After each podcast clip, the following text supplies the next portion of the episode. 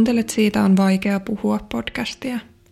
Jokaisessa jaksossa tulet kuulemaan anonyyminä esiintyvän ihmisen vastauksen kysymykseen, mikä on vaikeinta, mitä olet koskaan kokenut.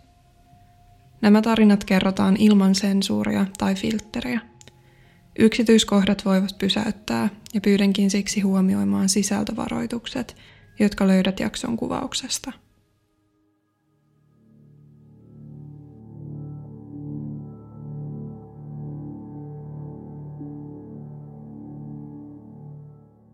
Ennen kuin mä tapasin Karin, niin mä olin silloin opiskelija. Opiskelija, tota noin, niin, opiskelin opettajaksi ja asuin ihan yksin sitten lasteni kanssa. Eli olin juuri siinä varmaan noin vuoden verran sitten ollut yksin ja olin tosiaan eronnut sitten lasten isästä. Ja mulla oli opinnot silloin vuotta vaille valmiina ja sitten itsellä oli koko ajan semmoinen ajatus, että haluan kovasti perheen, että kun on kuitenkin ollut itsellä se perhe sitä ennen ja sitten tota noin, jotenkin koen olevani semmoinen perheihminen, että en opiskelijanakaan sillä kauheasti käynyt missään bailaamassa, että on ollut paljon lasten kanssa ja sitten vaan niin tosiaan tehnyt niitä opintoja. Ja... Mutta kuitenkin kaipasin siihen rinnalle silloin itselleni kumppania ja just nimenomaan sitä perhettä, että tehdään yhdessä asioita ja touhutaan, mennään ja, ja eletään ihan semmoista tavallista perusarkea. Ja silloin kun Kari, Kari tuli mun elämään, niin se tapahtui sillain, että meidän yhteinen ystävä tutustutti meidät ja hän sanoi, että, että Kari on niin kuin mahtava tyyppi, että hän on juuri niin kuin itsekin eronnut ja sitten tota, etsii niin kuin myöskin itselleen parisuhdetta ja, ja tota, on kiltti, näin mulle kerrottiin, ja tykkää lapsista ja, ja on huomaavainen herrasmies. Mitä hän on kyllä aina ollut, että kyllä mä niin noin kaikki allekirjoitan, että kaikki mitä mulle hänestä sitten kerrottiin, niin kyllä niin kuin nämä piti niin kuin paikkaansa. Ja meidät sitten tosiaan tutustuttiin toisiimme sokkotreffeillä. Eli tämä meidän yhteinen ystävämme järjesti ne meille ja se ensimmäinen ilta, kun mä tapasin Karin, niin oli semmoinen aika ihmeellinen. Mua jännitti ihan hirveästi. Mä en yleensä tota, koskaan jännitä sillä jotenkin, että jos pitäisi treffeillä käydä tai tavata uusia ihmisiä, niin en jännitä niitä tilanteita, mutta siinä oli jotakin semmoista taianomaista. En tiedä, että mä ensinnäkin mä muistan, mä valmistaudun kauhean huolellisesti siihen iltaan ja mietin tarkkaan, että mitä mä laitan päälle. No ei sillä opiskelijabudjetilla kauheasti ollut siellä kaapissa valinnanvaraa, että mulla oli yksi semmoinen musta iltamekko sitten ja taisi olla yhdet korkkarit siihen aikaan ja, ja sitten mä tota, laittauduin valmiiksi ja oli semmoinen hyvin kaunis olo ja, ja, tota, ja sitten hän oli siinä alhaalla mua vastassa tuli sitten se mun ystävän kanssa ja sitten itsekin oli siinä tosiaan niin kukkakimpun kanssa vastassa. Ja se oli tosi jättimäinen semmoinen iso kukkakimppu, joka jäi, vieläkin muistan miltä se näytti ja minkä kokoinen se oli, koska se oli valtava. Melkein puolet niin kuin minusta. Ja hän tuli herrasmiesmäisesti sieltä sitten autosta ulos, ojensi kukkakimpuin ja sanoi mulle, että näytät tosi kauniilta. Ja sen jälkeen avasi oven ja sitten meillä oli tarkoitus lähteä siitä ravintolaan yhdessä sitten syömään. Ja niin me sitten lähdettiin ja mä muistan siinä takapenkillä, niin mulla oli jotenkin semmoinen pretty woman olo jotenkin, että huomasi heti, että hän kohteli tosi niin kuin sillai, vähän niin kuin kukkaa kämmenellä. Koko ajan huolehti siellä koko se ravintola illan ajan ja oli tosi kohtelias. Ja mä tykkään tosi paljon semmoisista kohteliaista ihmisistä ja varsinkin tämmöisistä niin kuin herrasmiehistä, jotka tavallaan vielä, niin kuin, että heillä on ne semmoiset vanhan ajan tavat, että osaa avata ovea ja osaa tuoda kukkia. Ja, että ne on semmoisia asioita, mistä me tykkää. Ja tota, meillä oli tosi mukava ilta, mutta mä huomasin, että mua jännitti vieläkin ihan hirveästi, kun me päästiin sinne ravintolaan. Ja, ja tota, sitten mä niin kun mietin koko sen oikeastaan sen illallisen ajan, että tykkääkö hän minusta, haluuko hän nähdä mua vielä. mitä mieltä hän on mahdollisesti minusta. Mä yritin lukea se hänen kasvoistaan, mutta en oikein saanut siitä silloin mitään irti. Ja, ja tota noin. Mutta sitten jossain kohtaan sit se meidän ystävä niin poistui siitä ja, ja sitten Kari ehdotti, että vietettäisikö iltaa vielä tässä niin kuin kahdestaan, että haluaisitko tutustua niin kuin lisää. Ja sitten kun se meidän ystävä lähti, niin sitten hänkin niin kuin jotenkin rentoutui ja mäkin rentouduin enemmän ja meillä oli tosi mukava ilta. Me käveltiin silloin, tota noin, taidettiin jo ihan käsi kädessäkin jopa kävellä, niin siinä niitä katuja pitkin sitten se ravintolan jälkeen ja sitten tosiaan poikettiin sitten meilläkin. Ja ihan tota noin niin, juteltiin vähän kaikenlaista, että hän kertoi, että hänellä on lapsia ja mä kerroin, että mulla on lapsia ja, ja tota, mutta tosiaan sen hän teki mulle silloin selväksi, että hän on niin kuin jo eronnut.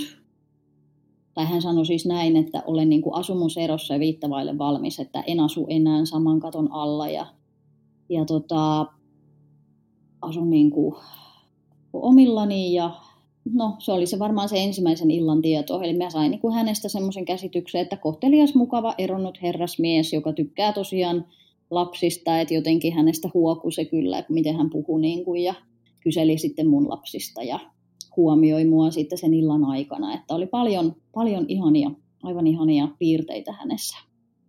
Ensimmäisten treffien jälkeen niin äm, halusin kyllä ehdottomasti nähdä uudestaan.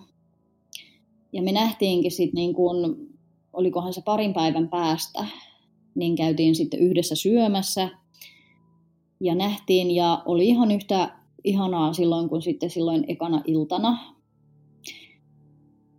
mä jotenkin taas mä niin kuin tälle jälkeenpäin mietittynä, niin jotenkin mä vaistosin siinä, että ihan kun mun niin kuin, jotenkin mun vaisto niin kuin jotenkin sanoi, että otapa vähän lisää niin kuin vielä selvää, että älä hyppää tästä ihan niin kuin sokeasti vaan niin kuin mukaan.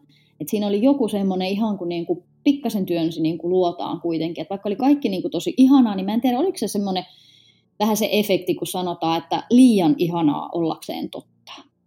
Et ehkä semmoinen pieni, siellä se mun intuitio vähän puhu sitten semmoista. Mutta sitten kun tosiaan me ruvettiin aktiivisesti näkemään sen jälkeen, ja meillä oli aivan ihanaa yhdessä, meillä oli tosi hauskaa, me puhuttiin kaikenlaisesta, tehtiin kaikenlaista yhdessä ja huomattiin, että on paljon semmoisia yhteisiä asioita ja mielenkiinnon kohteita ja haaveitakin jopa tulevaisuuden suhteen, niin sitten siihen imuun vaan ikään kuin, niin kuin meni. Ja sitten mä ajattelin, että äh, ehkä nämä mun vaistot ja intuitiot onkin vaan jotain semmoista menneisyyden asioita, että ei mun elämä ole koskaan ollut, mä en voi sanoa, että mulla olisi ollut helppo lapsuus tai helppo nuoruus, että tavallaan siellä on ollut jo semmoisia, voisi sanoa, traumaattisia kokemuksia, että niin kuin siellä varhaislapsuudessa, niin sitten mä tiedän sen, että sieltähän voi tulla ikään kuin mukana sitä lastia, että ei luotakaan ihmisiin sitten niin, ja sitten mä mietin sitä, että onko se sitten sitä, että se mun menneisyys puhuu siellä, vai että onko tämä oikeasti mun vaisto, joka puhuu, että mun pitäisi nyt varoa jotain. Tämmöisiä ajatuksia mulla silloin oli, ja sitten mä päätin, että se oli menneisyys, joka puhuu, ja mä menen nyt tähän mukaan, koska hän on aivan ihana mies, ja mulla on hänen kanssaan tosi hyvä olla olisikohan ollut joku parisen kuukautta sillä, että me tapailtiin ja tehtiin se yhteinen matkakin sitten vielä. Ja sitten tavallaan ehkä sen matkan jälkeen tuli semmoinen, että muistan, kun hän sanoi mulle sitä, että sä teet mut niin kuin ihan hulluksi ja että tota, haluan ehdottomasti niin kuin tätä näin.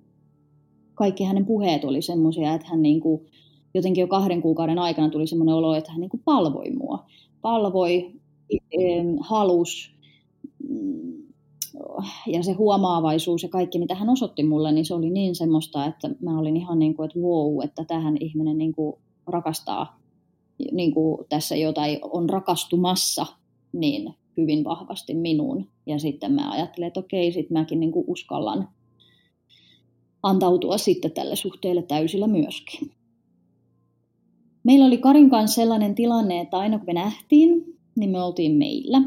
Eli silloin kun äm, me tavattiin, niin hän sanoi, että koska hänellä on se asumusero meneillään siinä ja hän on muuttanut pois kotoa, niin, ähm, niin kuin noi tavarat, hän sanoi, että hän oli vienyt tärkeimmät tavarat omaan toimistoonsa, eli hänellä oli tosi iso semmoinen varasto kautta toimistotila. Ja mä tiedän, että hän oli siellä nukkunut jo niin kuin ennenkin, jo ihan siis ennen kuin me tavattiin ja ilmeisesti myös niin kuin suhteensa aikana, että siellä oli semmoinen huone, joka oli tarkoitettu yöpymiseen, eli ikään kuin, että hän saattoi jäädä joskus työn takia sinne nukkumaan niin kuin ilmeisesti muulloinkin. Niin hän sanoi, että nyt hän on väliaikaisesti tässä, eli silloin kun me tavattiin, niin hän olikin niin kuin siellä toimistotiloissa. No eihän mä sitten sinne tietenkään me ei niin kuin jääty nukkumaan, vaan että hän tuli sitten aina niin kuin meille. Ja sitten jossakin vaiheessa niin äm, hän oli niin kuin vuokrannut mökin, sanoi minulle näin, että se on niin kuin sukulaisten mökki ja sitten tosiaan niin hän oli sitten niin kuin siellä. Et joskus mä oon siellä mökillä käynyt kyllä muutamia kertoja, mutta pääosin me oltiin sitten niin kuin mun luona aina. Karissa oli paljon hyvää, ja, mm, mutta sitten jossakin vaiheessa mä sanoisin, että muutaman kuukauden jälkeen, niin kun oppi tuntemaan häntä, niin mä huomasin semmoisia asioita, mitkä vähän mua niin kuin ärsytti tai joskus epäilytti ja vähän niin kuin olin varuillanikin, niin mä huomasin, että esimerkiksi hänen lupaukset eivät koskaan pitäneet paikkaansa. Eli esimerkiksi jos hän lupasi jotakin vaikka pientäkin asiaa, niin hän todennäköisesti joko myöhästyi siitä, unohti sen, tai sitten tota noin niin, siihen tuli vähän niin kuin aina siis joku semmoinen niin selitys sit sille asialle, että miksei se nyt onnistukaan.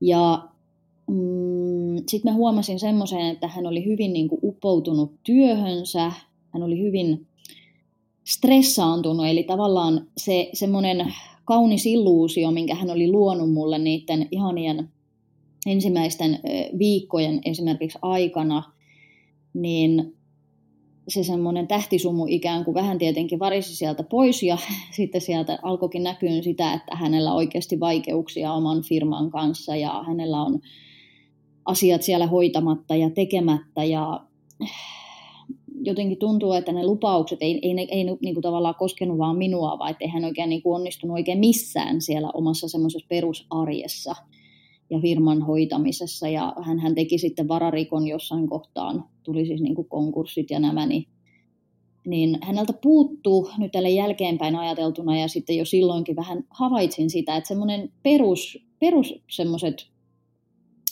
arjen taidot, niin sieltä vähän uupui. Eli vaikka hän oli ihana ihminen, hän kohteli tosi hienosti mua ja mun lapsia ja oli huomaavainen, niin silti siellä niin kuin taustalla oli koko ajan se semmoinen, että voinko mä luottaa niin kuin siihen, mitä hän sanoo. Voinko mä luottaa siihen, että hän tekee, mitä niin kuin on luvannut. Ja toisaalta jotenkin niitä sit pettymyksiä tuli niin paljon, että jossain vaiheessa mä huomasin, että mä olen vähän niin kuin tottuun siihen. Siitä tuli meille vähän semmoinen niin vitsi, että hän lupasi jotain ja mä olin vaan sellainen, että joo joo, katsotaan nyt, että onnistuuko tämäkään. Ja jossain kohtaa mä, niinku, huomasin, että mä niinku lakkasin välittämästä siitä, että lupauksia ei niinku pidetty ja jotenkin niinku asiat oli aina vähän niinku sinne päin, mutta ei kuitenkaan. Ja mä aina sanoin hänelle, että voitaisiko me niinku, jossain kohtaan, kun me puhuttiin niinku että asuttaisiin yhdessä ja tämmöistä näin, niin mä jotenkin ajattelin, että sit jos me asutaan yhdessä, niin mä pystyn vähän niin kuin auttaa häntä, tukemaan häntä niissä arjen taidoissa paremmin. Ja, mutta tota noin niin, Kari tapas mun lapset jossakin kohtaa varmaan sen, olisikohan joku kahden kuukauden tapailun jälkeen. En muista nyt enää niin tarkasti, mutta tota, hän tuli meillä käymään ja mä esittelin hänet sitten lapsilleni, oli silloin vielä aika pieniäkin, niin nyt tässä on niin mun ystävä ja sitten vietettiin yhdessä iltaa, pelattiin jotain lautapelejä ja semmoista ja oli tosi hauskaa ja hän oli semmoinen, mikä hän on niin kuin aina ollut mun lapsille, mä huomaan, että hän on semmoinen niin kuin nallekarhu. Eli hän on hassuttelija ja heittäytyjä ja hauska ja vitsikäs ja touhus aina kauheasti sitten lasten kanssa, niin kuin kun oli meidän kanssa. Mä olisin halunnut tavata Karin lapset jo siinä melko alkuvaiheessa, että muutaman kuukauden jälkeen puhuin aika aktiivisesti hänelle, että kun sä oot tavannut mun lapset, että voisinko mä tavata myös sun lapset.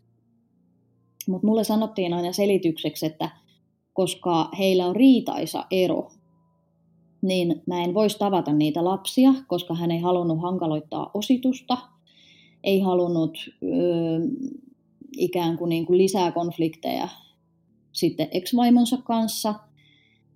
Ja sitten lisäksi hän sanoi sitä, että kun hän ei tällä hetkellä itsekään saa oikein tavata lapsiaan, että heillä on niin riidat siellä päällä, niin hän sanoi, oikeastaan aina se siirtyi sitten se asia, että aina kun mä nostin sen esille, niin sitten, että edelleen, että ei vielä, ei vielä, että mä kenen on nähnyt nyt omia lapsiani, että mun eksä on niin vihainen kaikesta ja että meillä on tämä ero ja muuta tässä nyt ositusta menossa, että ei vielä.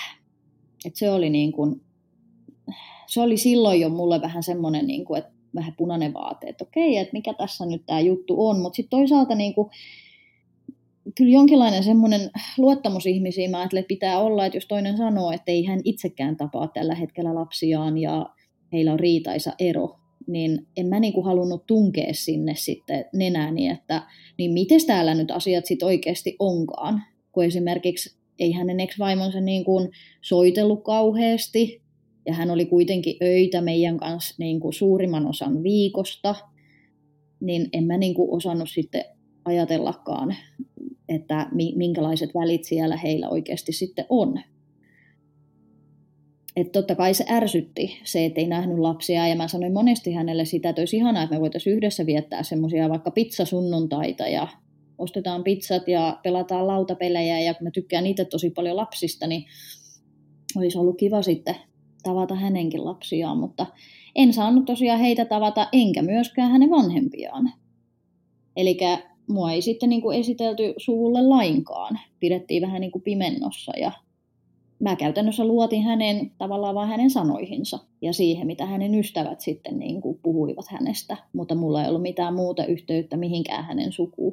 Kun hän vielä sanoi mulle myös niin, että hänen vanhemmat on hänelle vihaisia tästä erosta, eli myöskään vanhemmat eivät nyt halua tavata ketään uutta naista, koska tota, niin kuin tavallaan he toivoivat, että poika palaa yhteen ex-vaimonsa kanssa ja perhe säilyy. Mun läheiset tykkäs Karista. Eli niin kuin sanoin, lapset oli hulluna häneen, koska hän oli hauska ja puuhasteleva heidän Mm, no mun ystävät tapas hänet, joo, tykkäsivät, sanoivat, että on ihan kiva, mukava ihminen ja näin sitten jossakin vaiheessa muistan, että kun avauduin ystäville, niin just vähän näistä, että kun ei lupauksista pidetä kiinni ja tapahtuu tuommoisia ihmejuttuja, niin muistaakseni ystävätkin silloin jotenkin vähän sitten, no osa sanoi, että okei, että ehkä sä kuvittelet, ja osa sanoi, että teitä hankaloittaa nyt tämä vaikka tämä välimatka. Ja mun äiti sitten, jonka kanssa mulla on niin kuin läheiset välit, niin hän oli, hän aluksi tykkäsi tosi paljon Karista, mutta sitten jossakin vaiheessa, kun hän huomasi, että meillä oli just sitä semmoista, niin kuin, että hän näki tavallaan, että miten mä stressasin niitä ja stressasin sitä, että hän ei sitten ollut meidän kanssa siinä niin kuin, ja siinä oli vähän jotain outoja juttuja välillä, niin sitten mun äitikin niin kuin varotteli kyllä mua jossain kohtaa ja semmoisia pieniä niin kuin epäilyksen siemeniä mulla oli kyllä koko ajan. Eli just esimerkiksi tämä, että ei saanut tavata suusta ketään ja se, että mihin hänen postit esimerkiksi meni, että vaikka hän asui siellä mökillä, niin mä aina ihmettelin, että niin kuin, niin kuin kuinka pitkään hän aikoo asua siellä, miksei hän oikeasti virallisesti voi muuttaa meille. Toki me asuttiin kahdessa eri kaupungissa, niin se hankaluus oli siinä se, että niin kuin hän aina sanoi, että hänen firmansa asiakkaat on kaikki siellä hänen kaupungissaan. Hän ei voi vaan tuosta vaan muuttaa nyt niin kuin uuteen kaupunkiin ja aloittaa kaikki asiakaskontaktit alusta. Ja mä ymmärsin sen kyllä. Mä en voinut muuttaa hänen kaupunkiin sen takia, koska sit mulla oli omien lasten elämä siellä meidän kaupungissa, enkä mä halunnut heille semmoista muutosta. Olen mä muutamaan kertaan sanonut hänelle, tiedätkö, että nyt riittää, että mä en niin kuin halua tämmöistä suhdetta että meillä on koko ajan tämä välimatka, me emme löydä yhteistä aikaa niin paljon kuin mä haluaisin. Ja kun mä halusin kuitenkin se mun pää, niin kuin päämäärä, voisi sanoa, oli se, että mulla on tavallinen perhe, jonka kanssa mä vietän sitä arkea joka päivä ja mennään Prismaan hakemaan ruokaa ja ollaan lasten kanssa ja katsotaan telkkaa illalla yhdessä. Mutta meillä ei ollut sitä. Meillä oli koko ajan, niin kuin voisi sanoa kaikki vuodet, niin se oli, että tapaillaan, ollaan, joo, rakastetaan toisiamme, joo, järjestetään aikaa, yritämme, mutta aina siellä oli niitä selityksiä hänellä, että nyt on niin paljon töitä, että tänä yönä mä en voi tulla sinne tai jotakin tämmöisiä. Että nämä varmaan herätti mun epäilykset sitten jossain kohtaa myöskin, että, että hän esimerkiksi sanoi vaikka, että soitti päivällä, että nyt mä oon tulossa tänään sinne teille. Mä olin vaan, että jee, kiva juttu, että tervetuloa, nähdään sitten. Ja sitten hän soittaakin kahdeksalta illalla, että en mä nyt pääsekään tulemaan, että jäänkin tänne yöksi. Ja näitä oli ihan hirveästi. Niitä oli todella paljon. että niin kuin mä sanoin, lupauksia ei pidetty. Jos hän sanoi, että mä tulen illalla, niin sitten oli, että hän ei tullut illalla. Sitten oli nämä puhelimeen vastaamiset, eli jos mä soitin hänelle, niin hän harvoin vastasi siihen heti. Vaan että se olikin niin, että hän soitti mulle jälkeenpäin. Ja sitten hän puhuu aika vähän niin kuin ylipäätään omasta menneisyydestään ja niin kuin siitä perheestään ja lapsistaan. Ja kukaan ei koskaan niin kuin soittanut hänelle jotenkin niin kuin muu kuin just ystävät tai työasiat. Niin kuin työn, niin kuin, no, hänellä oli työntekijöitä silloin. Ja, ja sitten puhelin oli usein niin kuin joko autossa tai sitten se oli myös äänettömällä minkä mä huomasin sitten jossain kohtaa, että mä kysyinkin siltä, niin hän sanoi, että en mä vaan halua, että kukaan häiritsee meitä, kun me ollaan tässä nyt yhdessä, että me oltiin viisi vuotta oltu kuitenkin jo yhdessä, ja kyllä mä sen näin, että hän rakasti mua ja minä rakastin häntä ja meistä tuli semmoiset, niin kuin voisi sanoa, sielun kumppanit näiden vuosien aikana silloin. Niin se oli hänelle niin kuin, hän halusi kovasti mennä naimisiin, mä halusin mennä kovasti naimisiin, mutta ehkä mullakin se oli jossain kohtaa, niin kuin mä sanoin, kun lupauksia rikotaan koko ajan ja oli niitä epäilyksen siemeniä ja mä halusin, että hän asuu meidän kanssa virallisesti ja on niin kuin oikeasti saman katon alla, niin mä muistan, että mä sanoin silloin hänelle, tiedätkö, että jossain kohtaa, kun mulla meni vähän niin kuin hermot, mä sanoin, että hei, mä en enää halua tätä suhdetta tällaisena, että joko tämä menee nyt, niin kuin, otamme askeleen niin kuin eteenpäin vielä, tämä syvennetään tämä suhde, tai sitten mä en niin kuin halua enää tätä. Ja sitten mä luulen, että ehkä hänellä oli sit se tilanne, että ei ollut, eikä, ei, ei ollut ikään kuin, niin kuin enää vaihtoehtoja, kun vaan sitten suostua siihen ikään kuin, että okei, nyt niin kuin virallistetaan tämä suhde.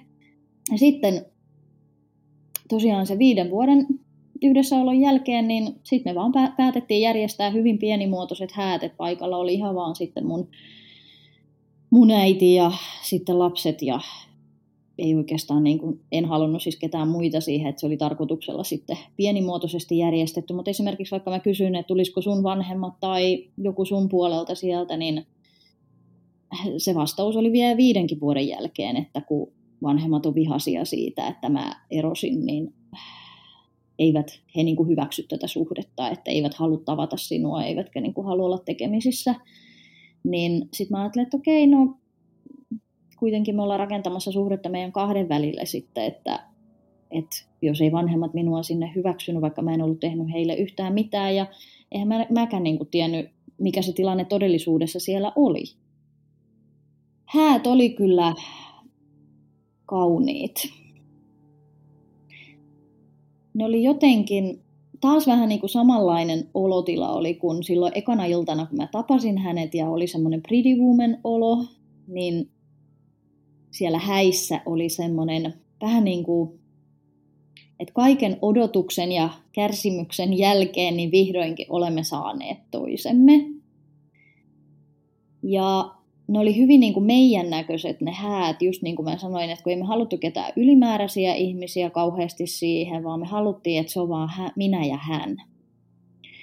Ja siellä soitettiin siellä häissä, meillä oli siis pieni kirkko ja siellä häissä soitettiin meidän tämmöinen kappale, jota me aina yhdessä kuunneltiin. Ja se on se, jos sä tahdot, niin, niin ne kaikki sanat tavallaan siinä kappaleessa, niin ne jotenkin kuvastaa tosi paljon sitä meidän suhtautumista, tai siis niin kuin jotenkin sitoutumista toisiimme ja sitä just, että niin kuin tekee toisen vuoksi melkein mitä vaan. Että on valmis odottaa ja on valmis hyväksymään ja on valmis joustamaan ja on valmis rakastamaan ja on valmis olemaan siinä rinnalla. Että sen laulun sanathan on tosi kauniit.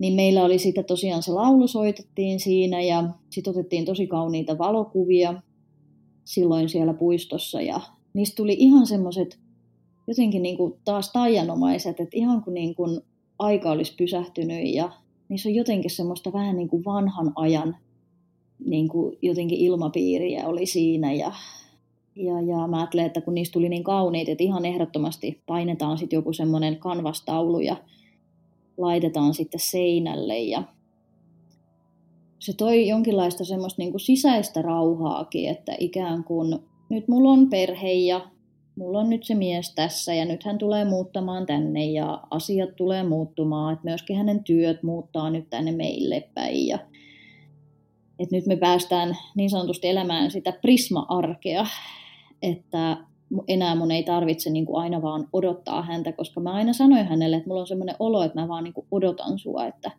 että kaikki nämä vuodet mä oon niin kuin odottanut, että ensin hän kävi läpi konkurssiin ja sitten hänellä oli paperijuttuja sen eron suhteen ja sitten hän ei saanut sitä työtään siirrettyä sinne meille, eikä hän voinut muuttaa sinne meille, niin oli aina semmoista niin kuin odottamista. Niin jotenkin tuntuu, että silloin kun me saatiin toisemme niin kuin virallisestikin, niin kyllä se toi semmoisen suuren rauhan, että okei, nyt se alkaa niin kuin sitten se semmoinen se meidän niin kuin perhe sellaisena kuin mä olin sen niin kuin toivonut. Mutta mehän lähdettiin siitä, silloin se häämatkan, tai siis ton häätilaisuuden jälkeen saman tien häämatkalle, eli me lähdettiin taksilla lentokentälle hääpuvuissa. Ja se oli ihanaa jotenkin, kun kaikki ihmiset taputti lentokentällä, kun me käveltiin siinä, että hei, tuossa menee hääpari ja me näytettiin niin onnellisilta ja oltiin onnellisia. Siis ihan oikeasti kyllä se niin kuin me molemmat oltiin tosi onnellisia silloin siinä päivänä. Ja, ja sitten me tultiin sinne häämatkakohteeseen ja sielläkin vielä ihmiset hotellissa taputtiin ja onnitteli ja kaikkea. Ja meillä oli tosi romanttinen häämatka, että se viikko yhdessä siellä, niin se oli ihan huikea, vaikka meillä on aina ollut romanttista. Ja semmoista niin kuin paljon niin kuin läheisyyttä, lämpöä ja seksiä ja kaikkea, niin sitten jotenkin se häämatka niin kuin kruunas vielä ne kaikki viisi vuotta siitä. Ja sitten sen häämatkan jälkeen, kun me tultiin sitä takaisin, niin, niin, niin sitten ei varmaan mennyt kuin se, olisikohan ollut pari-kolme viikkoa, kun mulle selvisi koko totuus. Sinä päivänä, kun mä sain tietää se totuuden, niin se meni niin, että mulla vaan, he, mä olin kotona ja jostain syystä mulla vaan heräsi semmoinen tunne.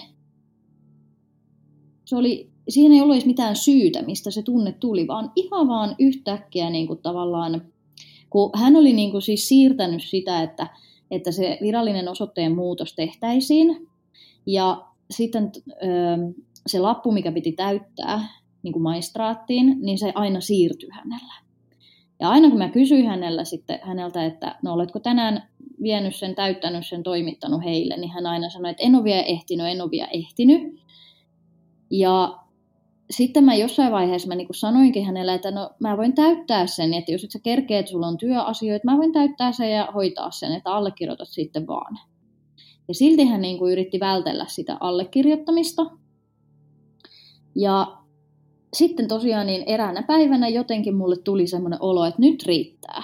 Että mikä juttu tässä nyt niin kuin on, että se ihminen ei voi toimittaa yksinkertaista lappua väestövirastoon. Ja tota noin, niin, mä sitten sinä päivänä mä ajattelin, että mäpä soitan hänelle ja mä kysyn vielä uudestaan, niin kuin ihan sillä vaan te, teen semmoisen niin tarkistuksen ikään kuin, että mihin ne hänen postit nyt sitten niin menikään. Mä muistan, että hän oli joskus kertonut mulle sen osoitteen, Ja hän sanoi, että ne menee just sinne niin kuin mökille ja jossain vaiheessa ne meni jopa hänen ystävälleen ne postit. Ja tota, hän ei koskaan halunnut tosiaan, että hänen postit tulee niin kuin meille. Niin sitten mä soitin hänelle ja mä sanoin, että mikä se olikaan se osoite, että ihan vaan semmoisen tein niin kuin pistotarkistuksen mukamassa, että, että mihin hänen postit menee. Sitten hän sanoi sen. Ja mä heti sen puhelun jälkeen, niin mä soitin silloin siihen Fonectaan ja kysyin, että, niin kuin, että ketä asuu niin kuin tässä osoitteessa. Niin se järkytys oli aika valtava, kun niin kuin sieltä tuli sitten se hänen ex-vaimonsa nimi. Ja mä tajusin, että he niin kuin asuu yhdessä. He asuu virallisesti edelleen yhdessä. Ja silloin mun ensimmäinen päällimmäinen ajatus oli sen jälkeen, että, että ovatko he niin kuin edelleen yhdessä vai onko heillä seksiä, onko heillä parisuhde, mitä heillä on. Ja pelkästään se niin kuin, tavallaan se sinä päivänä, niin kuin se, ihan kuin joku olisi tönässyt mut siihen niin kuin, suuntaan, että soita sinne Fonektaa, kysy se. Et se tuli niin kuin, jostain ihan niin kuin, odottamatta semmoinen. Ja mä muistan siis että jos niin kuin, en ole koskaan pyörtynyt, mutta että voin kuvitella jotenkin, että jos olisin joskus pyörtynyt, niin se varmaan se ei ollut kaukana niin kuin siitä. Että ihan niin kuin siis sydän hakkas niin lujaa ja kädet tärisi niin lujaa, kun mä kuulin sen osoitteen niin kuin jälkeen, että kuka siellä asuu. Ja ne kaikki ajatukset, mitä niin kuin vilisi ihan niin kuin hurjana vauhtina siellä päässä, että on, mitä heillä on, ovatko he yhdessä, asuvatko he yhdessä, onko heillä seksiä, onko heillä tätä, onko heillä tota, että missä nyt niin kuin mennään. Ja sitten mä vaan ajattelin, mä muistan sen jälkeen, että apua, että mä oon mennyt naimisiin juuri tämän ihmisen kanssa ja nyt selviää, että hän pettää minua. Että mitä muut ihmiset sanoo. Se oli mun niin kuin toinen sen jälkeen. Että mua hävetti, että mä olin juuri mennyt sen kanssa naimisiin ja mä tiesin saman tien, että mä joudun jättämään hänet tämän jälkeen. Että mä niin kuin, mä niin kuin haistoin sen, että, että kyllä he ovat yhdessä, että hän ei ole mitään niin semmoista loogista selitystä, vaan että he ovat yhdessä. Ja että mua on niin viilattu silmää. Ja sitten mä soitin hänelle, ja mä en kertonut tästä mitään, tästä tiedosta ja tästä niin kuin osoitteesta. Vaan mä vähän niin kuin, mä päätin, että mä vähän niin kuin huijaan hänet ja mä selvitän sen totuuden siellä paikan päällä. Ja mä sitten sanoin hänelle, että lähdetään käymään niin kuin tässä viikonloppuna niin kuin siellä, että vietetään aikaa niin kuin siellä hänen kaupungissaan. Että tota noin niin, niin kuin, ikään kuin ajattelin, että mä halusin mennä paikan päälle niin kuin siihen osoitteeseen. Jos mä olisin soittanut hänelle ja sanonut tämän koko totuuden, niin mä pelkäsin sitä, että mitä sitten sen jälkeen hän keksii. Mä halusin saada hänet sille kadulle ja siihen osoitteeseen ja sen talon eteen, jotta mä kuulen sen totuuden ihan niin kuin suoraan siinä häneltä. Niin mä sitten tavallaan vähän niin kuin huijasin ja mä sanoin, että mennään käymään vaan niin kuin lomalla siellä teillä kaupungissa, siellä vietetään ehkä vuokra- tai otetaan toi hotelli tai jotakin ja vietetään aikaa romanttisesti yhdessä. Ja sitten mä ajoin autoon, mä muistan silloin, sitten sinne, niin kun me mentiin. Ja se oli ihan hirveätä, kun sä joudut pitämään niin kuin semmoista niin kuin salaisuutta ikään kuin, minkä mä tiesin jo sen totuuden. Niin mä pidin sen mun sisällä, mä esitin, että mitään ei olisi tapahtunut. Hän niin kuin tietenkin oli jo niin kuin ihan stressaantunut itse asiassa, kun me lähestyttiin sitä taloa. Hän kysyi, että mihin me ollaan menossa oikein. Ja mä sanoin, että mennään käymään yhdessä paikassa. Ja sitten kun me niin kuin tultiin jo konkreettisesti siihen hänen pihaan, niin hän oli jo sitä ennen niin kuin meinannut hypätä tyyliin autosta ulos että kun hän niin kuin tajusi, mihin mä ajan. Ja sitten kun me ajettiin sinne kadulle, ja sitten tota, sit kun me pysähdyttiin sen talon eteen, niin mä sitten kysyin häneltä tälleen, että no kuka tässä talossa asuu, kertoisitko mulle? Niin hän sanoi, että en tiedä. Ja hän väitti sitä niin kuin useita minuutteja. En tiedä, en tiedä, en tiedä. Mä sanoin, että sä et ole tosissaan, että viisi vuotta me ollaan oltu yhdessä ja sä sanot mulle vielä, niin kuin, että sä et pysty edes myöntämään sitä, että kuka tässä talossa asuu.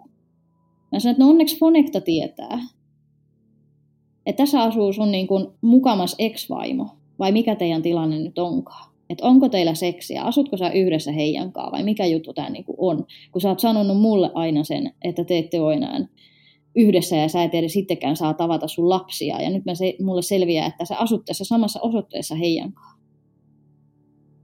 No sitten hän oli ihan siis paniikissa, aivan niin kuin tärisi ja oli ihan paniikissa, ei saanut sanaakaan ulos suusta ja yritti monta kertaa hypätä sieltä autosta pois. Ja, ja sitten mä niin kuin sanoin hänelle, että jos sä haluat, että meillä on niin kuin minkäänlaista mahdollisuutta vielä niin kuin puhua tästä, niin sä jäät nyt tähän autoon istumaan ja tämä selvitetään nyt, että sä kerrot mulle, mikä, missä mennään.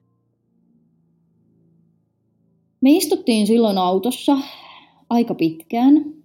En nyt enää muista, olisikohan ollut tunti vai päälle vai mitä me istuttiin. Mutta koko sen ajan niin hän ei suostunut myöntämään sitä, että kuka siellä talossa asuu ja mikä heidän tilanteensa niin kuin on. Ja jossain kohtaan sitten taivuteltuani häntä just joku tunti puolitoista, niin mä sanoin hänelle, että mä haluan nyt kuulla myös sun ex, niin sanotulta ex-vaimolta nyt sitten niin tämän tarinan. Ja mä sanoin, että mä en ole menossa sinne riitelemään enkä mitään, mutta mä haluaisin tavata hänet ja kysyä häneltä suoraan, että onko teillä suhde vai missä mennään. Ja sitten mä sanoin hänelle, että soita hänelle ja pyydä hänet tähän ulos. No sitten hän soitti, ei tietenkään heti, jouduttiin siitäkin vähän siinä vääntämään. Ja sitten se ex-vaimo tuli siihen pihaan, vaikka mä olin aivan, aivan totaalisen rikki, Mä olin aivan totaalisen stressaantunut ja tärisin varmaan ja, ja yritin vaan pidätellä niin kuin kyyneleitä. Niin mä päätin sen, että kun mä menen siihen pihaan, niin mä kohtaan toisen naisen niin kuin tavallaan ystävällisesti ja sellaisena kuin, niin kuin vieras ihminen kohdataan. Että eihän mä tiennyt sitä, että mitä hän tietää minusta, sitten mä, mä pohdin sitäkin, että voihan olla, että hän ei tiedä minusta yhtään mitään. Ja mä ajattelin, että eihän mä kuin voi tulla siihen, niin kuin, eihän mä voi olla hänelle vihainen. En mä voi tulla räyhään siihen pihaan, niin kuin, että, että sä oot vienyt mun miehen tai jotain muuta, kun ihan yhtä lailla hän on voinut olla tästä koko tilanteesta ihan tietämätön. Ja mä kävelin häntä vastaan ja ystävällisesti ojensin käteni ja esittäydyin silloin kun mä tervehdin häntä ja ojensin sen käteni häntä kohti, niin mä muistan, mä ajattelin semmoista, että onko tässä semmoinen mahdollisuus, että mä tiedän enemmän kuin sinä tiedät. Eli ikään kuin mulla oli se tieto jo siitä kuitenkin, että tässä on jotain mätää. Ja mä ajattelin kättäni ojentaessa, että, että voi naisparka, että jos sä et tiedä tätä. Ja mä huomasin, että hän ei tiedä minusta mitään. Hän ei tiennyt, kuka mä oon, mun nimeä, ei mitään. Hän oli hämmentynyt. Ja sitten vaan tämä minun niin kuin, mieheni, jonka kanssa olin juuri mennyt naimisiin, niin jäi sinne kauemmas johonkin puskien luokse odottamaan tätä tilannetta, katselemaan tätä niin kuin sivusta. Hän ei edes tullut siihen pihaan. Ja sitten hän vaan niin kuin huusi sille ex-vaimolleen, että, että tota, osoittaen niin kuin minua, että tässä on se nainen, ketä mä oon piilotellut sulta kaikki nämä vuodet. Eli mä olin se nainen, jota oli piiloteltu kaikki nämä vuodet. Tälleen minut esiteltiin sitten.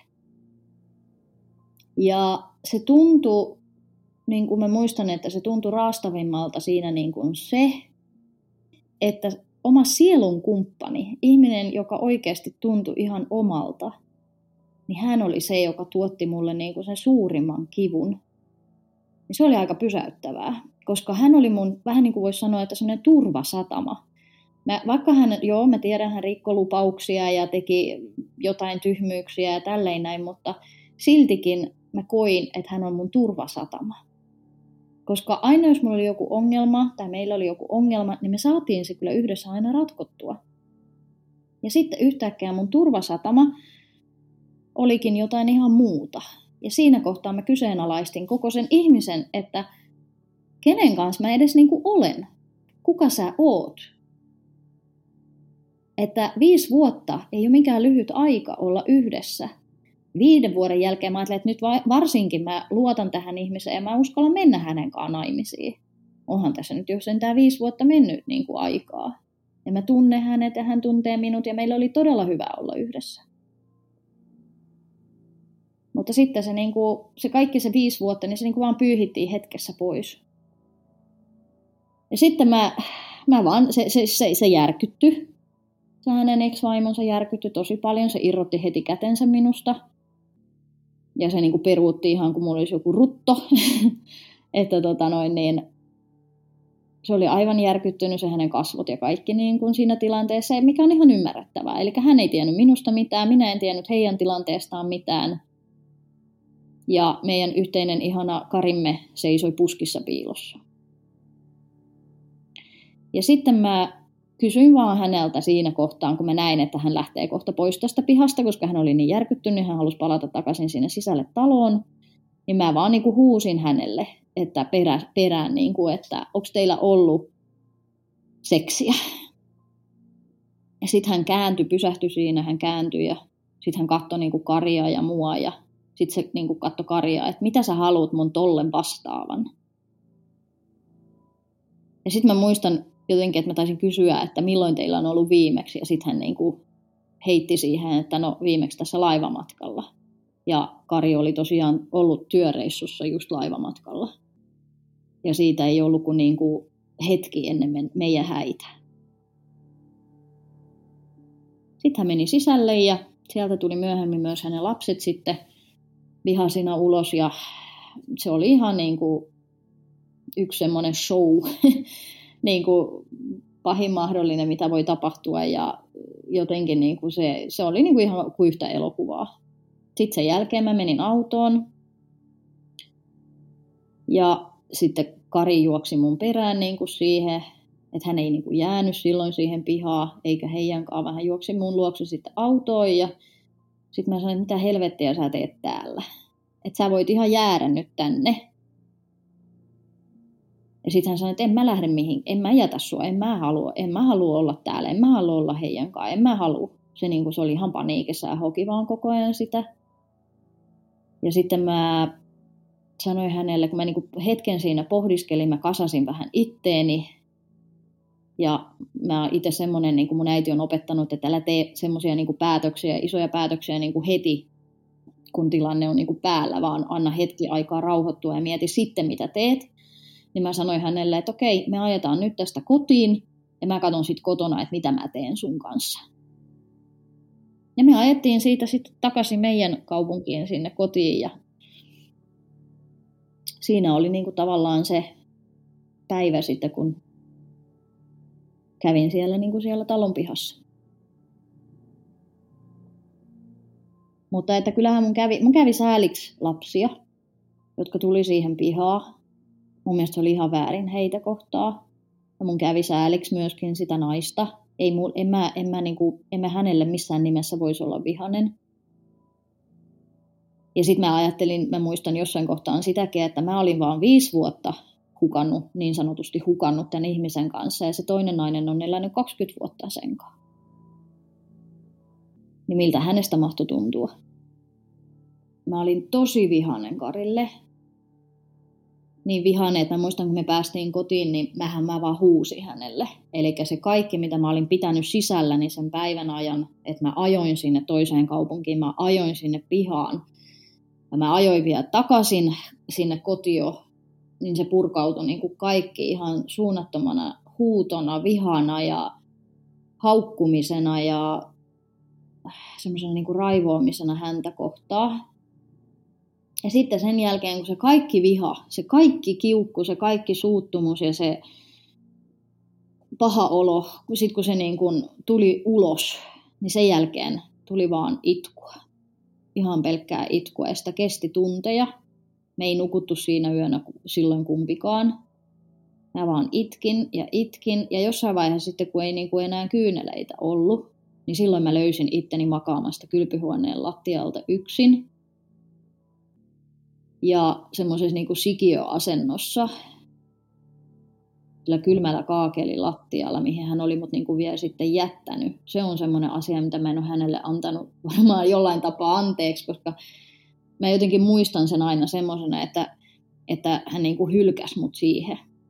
Silloin tapahtui se, mikä niinku aina sanotaan, että miten ihminen niinku esimerkiksi reagoi jossakin vaikka traumaattisessa tilanteessa tai jossakin tämmöisessä uhkaavassa tilanteessa, kun siinä on niinku aina se, että pakene, taistele tai jähmety niin mä kyllä niin kuin silloin mä jähmetyin. että mä jäin siihen niin pitkäksi aikaa ja en mä tiedä voiko sanoa, että poistuin ruumiistani, mutta niin kuin jotakin semmoista siinä tapahtui, että en mä niin kuin ollut oma itteni silloin siinä kaakelilattialla ollenkaan. Ja mä vaan niin kuin, mä en edes enää itkenyt, mä vaan tuijotin niitä seiniä siinä niin kuin monta tuntia. Ja mä vaan kelasin jotenkin koko ajan sitä, mitä kaikkea oli niin kuin tapahtunut. Ja mä muistan, että mä tärisin silloin myöskin. Ja mulla ei koskaan ennen ollut sellaista, että, että jos mä esimerkiksi suutun tai mua loukataan tai jotenkin näin, että mä niinku tärisisin. Mutta mulle jäi sen traumakokemuksen jälkeen niin tämä tärinä. Nykyään, jos mä huomaan, että ihminen valehtelee mulle tai mä jotenkin niinku koen, että mä epäilen vaikka jotakin ja että mua petetään tai jotenkin niin kuin näin, niin mulla laukee se, se saman tien niin kuin se tärinä uudestaan. Eli se on se semmoinen niin kuin, vähän niin kuin paniikkikohtaus. Ja se on jäänyt sieltä. Et sitä on nyt, tässä on viisi vuotta siitä tapahtumasta mennyt jo, niin edelleen, jos tulee semmoisia vahvoja tunnetiloja just jostakin tämmöisestä, että mä pelkään esimerkiksi tai jotenkin näin, niin se saattaa laukasta mulla semmoisen tärinä. Se kesti sitten, voisi sanoa, se pimeässä kulkeminen, niin se kesti kolme päivää. Et mun lapset ei ollut silloin onneksi meillä kotona, ja tota, me vaan se kolme päivää, me vaan niin kuin itkettiin yhdessä ja mä huusin sille ja hän vaan kuunteli sen kaiken mun huudon ja, tai lohdutti mua ja sitten mä tosiaan sanoinkin hänelle, että sä oot ihan väärä ihminen lohduttaa mua, kun sä oot kaiken tämän aiheuttanutkin mulle, että älä koske minuun. Mä en pystynyt katsoa häntä silmiin, ja sitten me päätettiin jossain kohtaan sen kolmen päivän jälkeen, kun mä tiesin, että mun täytyy jotenkin arkeen palata, koska mulla oli silloin yritys itselläni, ja mulla oli työntekijöitä, ja mä tiesin, että mun täytyy tämän viikonlopun jälkeen jotenkin ryhdistäytyä ja mennä maanantaina töihin, ja lapset tulee. Niin mä päätin, että niin kun se sunnuntai-päivä on se viimeinen, ja sitten sen jälkeen pitää nousta. Et mä annoin itselleni se viikonlopun aikaa niin kuin surra, huutaa, päästääkö se kaikki niin kuin se, ne tunteet siitä pintaa. Ja sitten sen jälkeen me päätettiin, että kun hän sanoi niin kuin koko ajan, että mä haluan olla sun kanssa, että älä please jätä mua, että anna mahdollisuus ja mennään terapiaan ja kaikkea muuta, niin mä sitten niin kuin tavallaan sen ensimmäisen viikon siinä sitten pohdin sitä, että annanko mä mahdollisuutta siihen terapiaankaan. Mutta hän jäi siihen koko viikoksi, että sillä viikolla hän ei uskaltanut ollenkaan mennä sinne toiseen kaupunkiin niin kuin omaan sinne mökille. Ja, että hän tiesi, koska sitten niin kuin tavallaan, että mä epäilisin, että hän menee sinne sen perheensä luokse. Niin sitten hän jäi ja hän oli koko se viikon mun vieressä ja hän oli kuin kiltti nallekarhu ja teki kaiken ja mä vaan, mä muistan, mä vaan räyhäsin hänelle koko sen viikon ja olin sillä lailla, älä koske muhu ja kaikkea. Mutta siihen terapiaan mä sitten niinku suostuin sen viikon aikana ja me sit nopeasti saatiin aika ja sitten tota noin niin, mentiin sitten puhumaan asioista sitten ihan ammattilaisen kanssa silloin. Me käytiin tota, muutaman kerran ja mä totesin, että tämä ei ole mua varten että kun mä kuulin siltä terapeutilta, että minkälaisen patologisen valehtelijan kanssa mä oon niin tavallaan ollut, ja hän sanoi, että hän selitti meille molemmille, että mistä johtuu tämä hänen valehtelunsa ja tämä hänen niin kuin, ratkaisunsa ja toimintansa. Mä ymmärsin, että mä oon niin kuin, tekemisissä aika sairaan ihmisen kanssa. Ja se nainen, se terapeutti niin kuin, kysyi multa silloin, että tämä on sun päätös, että tämä mies haluaa olla sunkaan mutta on sun päätös, että haluatko sä olla hänen kanssaan ja olla valmis sitten hyväksymään sen hänen mahdollisen jatkuvan valehtelunsa ja hänet niin kuin tavallaan sellaisena kuin hän on, koska todennäköisesti hän ei niin kuin muutu. Ja mä silloin niin kuin päätin, että tämä juttu ei ole kyllä mua varten, että mä en ryhdy kenenkään hoitajaksi, että mulla on omatkin lapset ja oma yritys ja toi ihminen hajotti mut ihan täysillä, että mä en niin kuin voi jäädä sitten niin kuin tähän. Sitten me erottiin.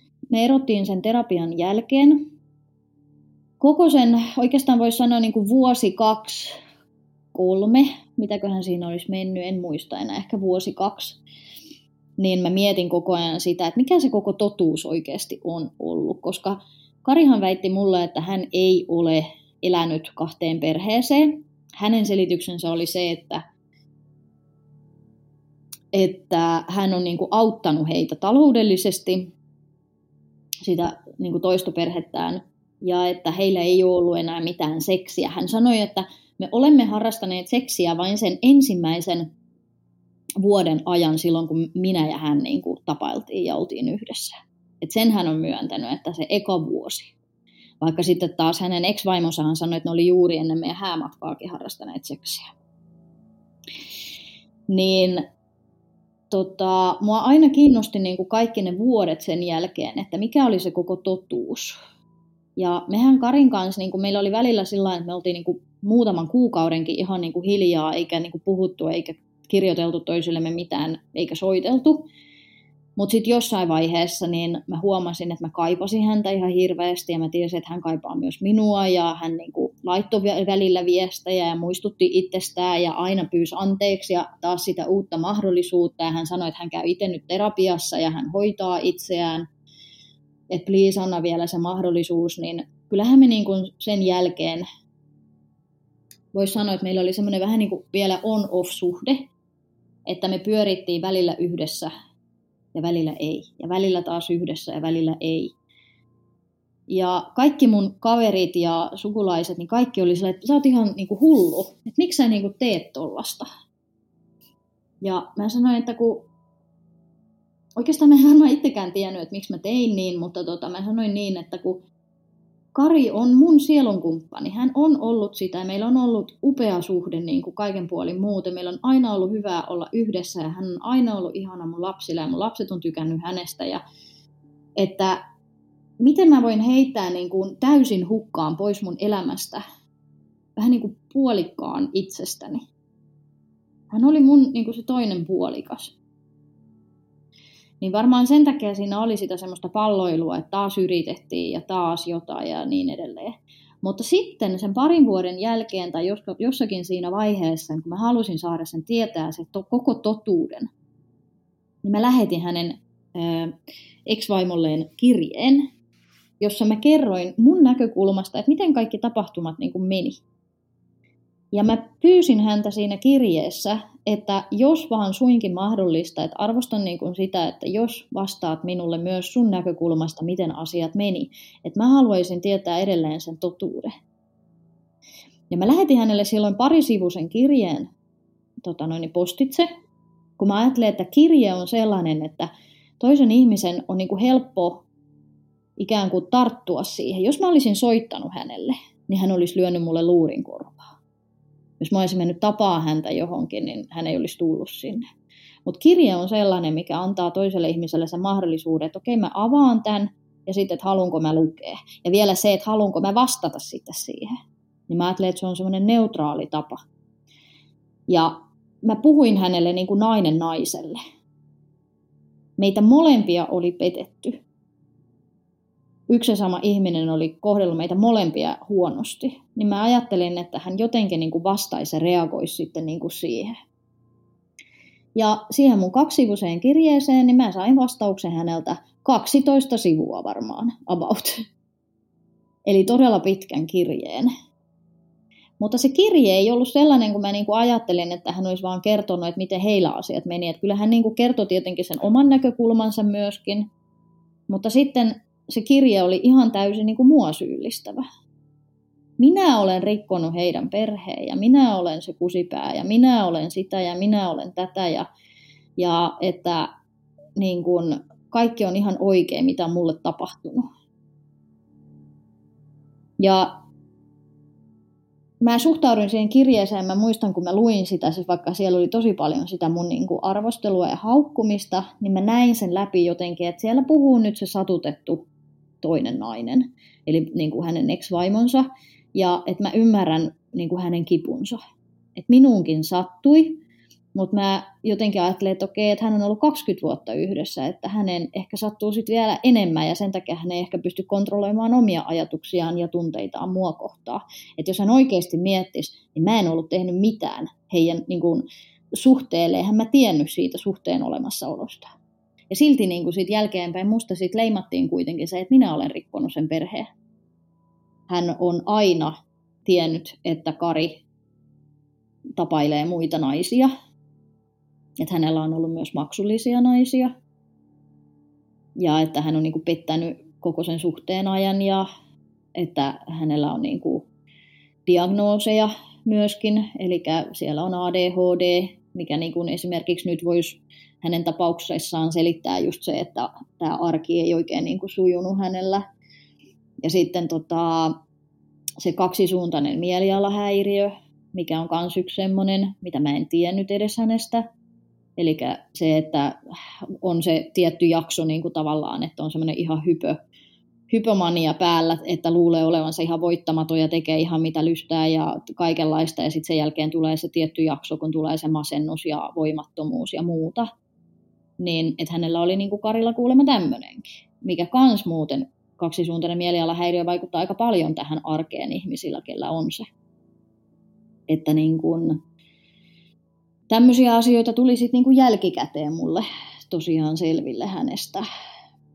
Ja sitten sen kirjeen jälkeen mä ajattelen, että mielessäni mä ajattelin, mä en vastannut hänelle enää siihen mitään, koska mä, mä niin kuin näin, että se on niin kuin tarpeetonta. Ja tota, mutta mä mielessäni mä ajattelin, että kiitos, että vastasit. Että oli jotenkin niin kuin kiva kuulla myöskin se toinen puoli. Ja olihan se karua luettavaa. Olihan se karua luettavaa heidän seksit ja, ja heidän kädestä pitämiset ja pussaamiset ja kaikki tämmöiset, mitä he ovat yhdessä tehneet. Niin, ja sitä, että hän sanoi, että Kari oli sen jälkeen, sen jälkeen, kun me käytiin siinä pihassa, että jossakin vaiheessa sitten Kari oli myös tullut sitä ex-vaimoaan anelemaan, ettei hän jättäisi häntä. Kun ex-vaimohan suuttui siitä niin paljon, että hän otti lapset ja muutti kokonaan toiseen kaupunkiin. Ja ne ei ole missään tekemisissä ollut nyt vuosia. Eli hän on menettänyt, hän, Karihan on niin kuin maksanut todella todella kovan hinnan tästä teostaan. Että hän on menettänyt myös omat lapset ihan oikeasti nyt. Jos hän vaan olisi tajunnut kertoa ihan niin kuin luopua siitä parisuhteesta, heidän suhteestaan jo sit silloin, kun hän ei enää halunnut jatkaa sitä, niin hän olisi vähemmän satuttanut ihmisiä siinä ympärillään, kun nyt hän rikkoi kaksi naista ja monta lasta. Kyllähän munkin lapset ikävöi häntä sitten. Ja hän rikkoi itsensä. Tälleen niin kuin itse kun mietin, että mä en ainakaan pystyisi valehteleen kellekään viittä vuotta. Ihan siis käsittämätöntä, että minkälaisessa semmoisessa niin kuin maailmassa hän on elänyt, että hän on pystynyt kahteen kotiin kertomaan tarinoita, jäämättä siitä kummallekaan meistä kiinni. On hyvä, että Mä sanon näin, että on hyvä, että tämä asia tapahtuu.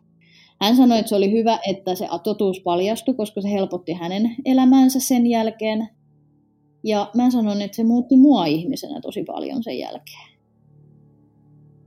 Että en mä kaikesta kivusta ja tuskasta huolimatta, niin mä en jättäisi tätä traumaattista kokemusta kokematta, koska niin kuin yleensä sanotaan, että traumat vahvistaa ikään kuin, kun sä osaat käsitellä ne ja kasvaa niistä niin kuin ohi jos mä en olisi esimerkiksi kokenut nyt tätä hänen kanssaan, mä en olisi kasvanut ihmisenä.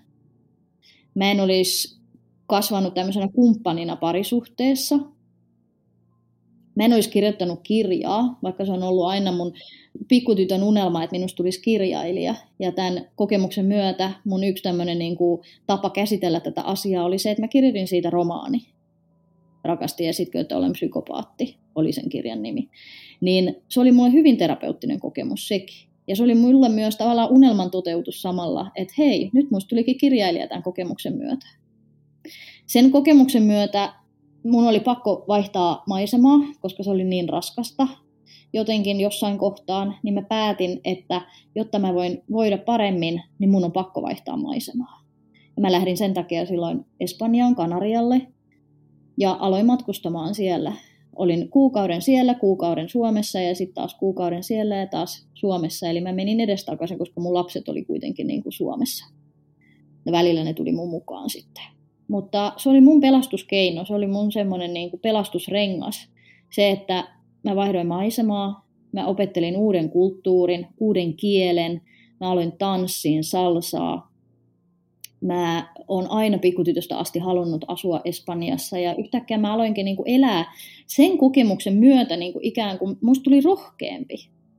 Musta tuli rohkeampi ja vahvempi elää oman näköistä elämää.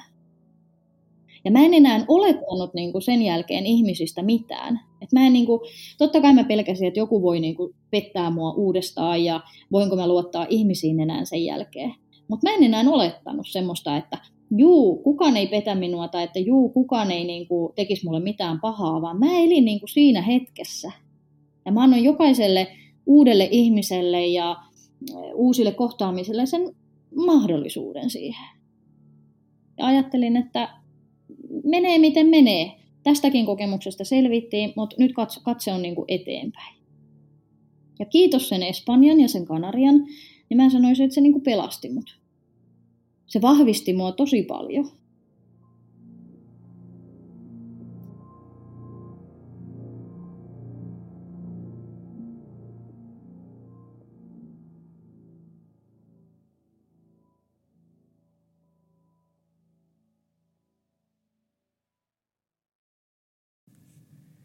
Olet juuri kuunnellut Siitä on vaikea puhua podcastin jakson.